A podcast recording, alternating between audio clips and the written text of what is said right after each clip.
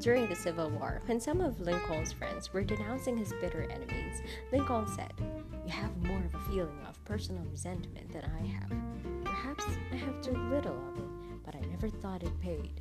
A man doesn't have the time to spend half his life in quarrels. If any man ceases to attack me, I never remember the past against him. I wish an old aunt of mine, Aunt Edith, had had Lincoln's forgiving spirit. She and Uncle Frank lived in a mortgaged farm that was infested with cockleburrs and cursed with poor soil and ditches. They had tough going, had to squeeze every nickel, but Aunt Edith loved to buy a few curtains and every small items to brighten up their bare home. She bought these small luxuries on credit at Dan Eversole's tricycle store in Maryville, Missouri. Uncle Frank worried about their debts. He had a farmer's horror of running up bills, so he secretly told Dan Eversole to stop letting his wife buy on credit. When she heard that, she hit the roof, and she was still hitting the roof about it almost 50 years after it had happened. I have heard her tell the story, not once, but many times.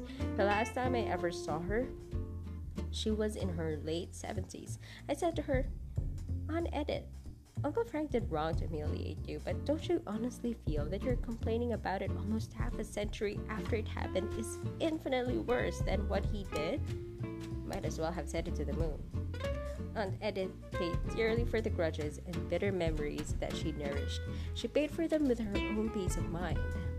When Benjamin Franklin was seven years old, he made a mistake that he remembered for 70 years. When he was a lad of seven, he fell in love with a whistle. Was so excited about it that he went into the toy shop, piled all his coppers on the counter, and demanded the whistle without even asking its price. I then came home. He wrote a friend 70 years later and went whistling all over the house, much pleased with my whistle. But when his older brothers and sisters found out that he had paid far more for his whistle than he should have paid, they gave him the horse laugh, and as he said, I cried with vexation. Years later, when Franklin was a world famous figure and ambassador to France, he still remembered that the fact that he had paid too much for his whistle had caused him more chagrin than the whistle gave him pleasure. But the lesson it taught Franklin was cheap in the end. As I grew up, he said, and came into the world and observed the actions of men, I thought I met with many, very many, who gave too much for the whistle. In short, I conceive that a great part of the miseries of mankind are brought upon them by the false estimates they have made of the value of things, and by giving too much for their whistles. Gilbert and Sullivan paid too much for their whistle. So did Aunt Edith. So did Dale Carnegie on many occasions, and so did the immortal Leo Tolstoy, author of two of the world's greatest novels, War and Peace and Anna Karenina. According to the Encyclopedia Britannica, Leo Tolstoy was, during the last 20 years of his life, probably the most venerated man in the whole world. For 20 years before he died, from 1890 to 1910, an unending stream of admirers made pilgrimages to his home in order to catch a glimpse of his face, to hear the sound of his voice, or even touch the hem of his garment.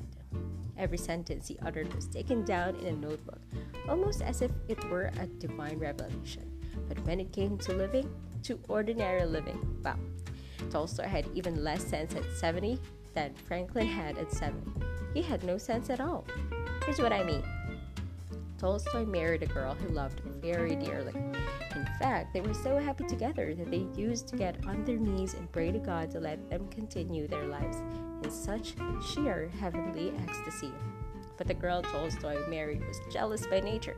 She used to dress herself up as a peasant and spy on his movements, even out of the woods. They had fearful rows. She became so jealous, even of her own children, that she grabbed a gun and shot a hole in her daughter's photograph. She even rolled on the floor with an opium bottle held to her lips and threatened to commit suicide, while the children huddled in a corner of the room and screamed with terror. And what did Tolstoy do? Well, I don't blame the man for up and smashing the furniture. He had good provocation. But he did far worse than that. He kept a private diary. Yes, a diary in which he placed all the blame on his wife. That was his whistle. He was determined to make sure that coming generations would exonerate him and put the blame on his wife. And what did his wife do in answer to this? Why, she tore pages out of his diary and burned them, of course. She started a diary of her own in which she made him the villain.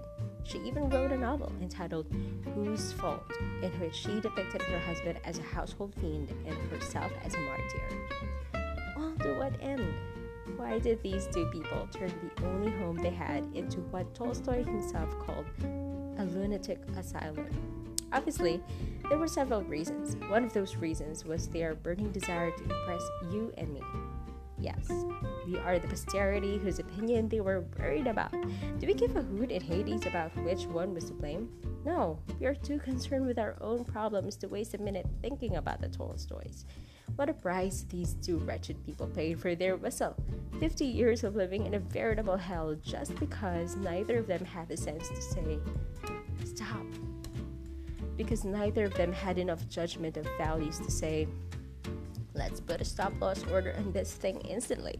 We are squandering our lives. Let's say, Enough now. Yes, I honestly believe that this is one of the greatest secrets to true peace of mind a decent sense of values. And I believe we could annihilate 50% of all our worries at once if we would develop a sort of private gold standard. A gold standard of what things are worth to us in terms of our lives. So, to break the worry habit before it breaks you, here is Rule 5 whenever we are tempted to throw good money after bad in terms of human living, let's stop and ask ourselves these three questions. Number one, how much does this thing I am worrying about really matter to me? Two, at what point shall I set a stop loss order on this worry and forget it? Exactly how much shall I pay for this whistle? Have I already paid more than it is worth?